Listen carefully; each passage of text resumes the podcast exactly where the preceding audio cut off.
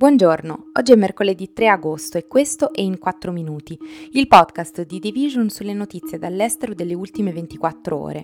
Questo episodio è presentato da MSI, colosso globale nel settore dell'information technology e del gaming, oggi sinonimo di costante ricerca di qualità e design avanzato, con i suoi laptop progettati specificatamente per gamer, content creator, professionisti e studenti. Parleremo dell'Ucraina che spedisce il grano, della condanna a 7 anni di uno dei manifestanti del 6 gennaio negli Stati Uniti e della Germania che sta riattivando vecchie centrali a carbone.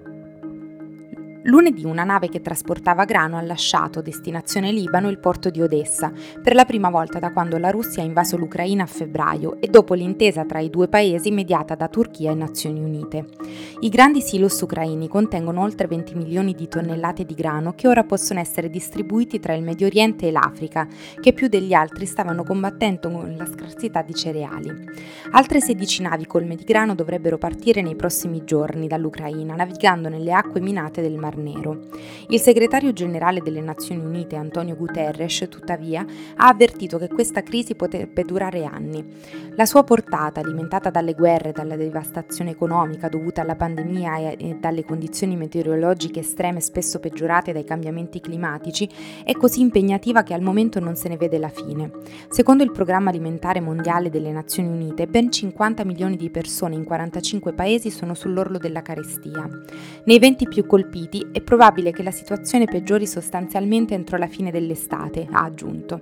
Gli esperti affermano che non è chiaro quanto del grano ucraino raggiungerà le persone affamate in luoghi come il Corno d'Africa, dove una siccità che dura da almeno 4 anni ha lasciato 18 milioni di persone ad affrontare la fame, oppure l'Afghanistan, dove oltre metà della popolazione non mangia abbastanza. Tra il 2005 e il 2014 il numero di persone denutrite misurato dall'Organizzazione per l'alimentazione e l'agricoltura è sceso di quasi il 30% a 572 milioni da 806 milioni, un obiettivo ambizioso per eliminare la fame nel mondo entro il 2030, adottato in un vertice del 2015 che sembrava a portata di mano. Allora gran parte del cibo proveniva dalla Cina e dall'India, dove il boom economico aveva sollevato decine di milioni di persone dalla povertà. In Africa, dove il 20% delle persone soffre la fame, i progressi sono stati estremamente più lenti. Un giudice federale lunedì ha condannato a più di sette anni di carcere Guy Wesley Refit, il primo imputato a ottenere la condanna più lunga finora nell'indagine penale del Dipartimento di Giustizia sull'attacco del 6 gennaio al Campidoglio a Washington DC negli Stati Uniti. Refit viene dal Texas, quel giorno era armato e dopo ha minacciato i suoi figli qualora lo avessero denunciato. Secondo i documenti del tribunale, Refit aveva detto agli altri manifestanti che aveva intenzione di trascinare il presidente della Camera dei rappresentanti degli Stati Stati Uniti, Nancy Pelosi, fuori dal Campidoglio per le caviglie, con la testa che batteva a terra ogni passo. Refit è stato segnalato dall'FBI da suo figlio Jackson, 18 anni all'epoca, che ha detto agli investigatori che suo padre lo aveva intimidito. Ha detto se mi consegni sei un traditore e i traditori vengono uccisi.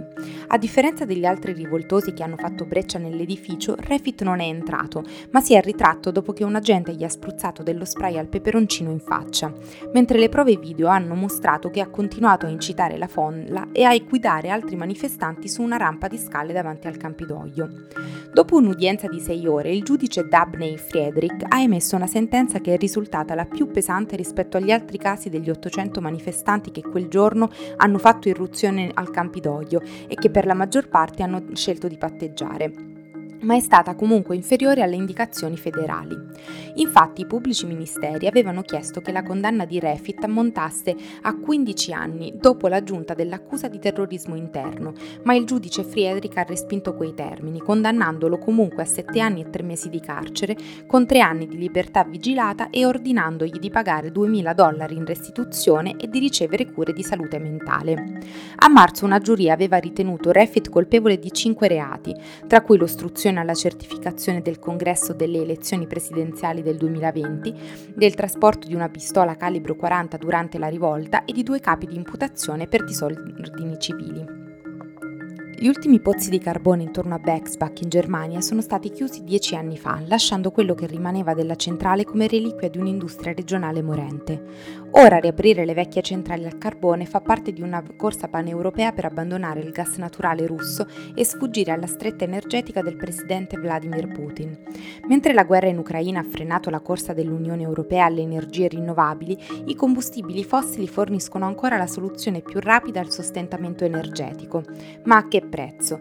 Francia, Italia, Austria e Paesi Bassi hanno tutti annunciato piani per riattivare le vecchie centrali a carbone, ma da nessuna parte queste prospettive sono così ampie come in Germania, che consente a 21 centrali di riavviarsi o di lavorare oltre le date di chiusura previste per i prossimi due inverni.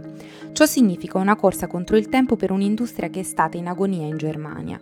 Il paese dovrà importare più carbone da produttori come l'Australia e il Sudafrica. Inoltre gli esperti avvertono che il ricorso al carbone potrebbe rendere più difficile per il paese raggiungere i suoi obiettivi climatici.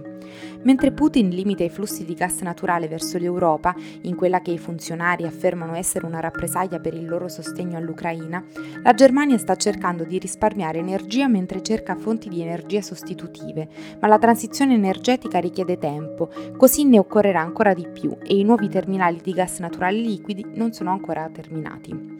Il governo tedesco sta valutando la possibilità di mantenere attive le ultime tre centrali nucleari oltre la data di chiusura pianificata per fine anno, ma quelle rappresentano una parte relativamente piccola della produzione di energia. Questa mossa è dolorosa ma necessaria e sarà temporanea, ha spiegato il governo tedesco, che include anche i Verdi. Questo è tutto da The Vision, a domani.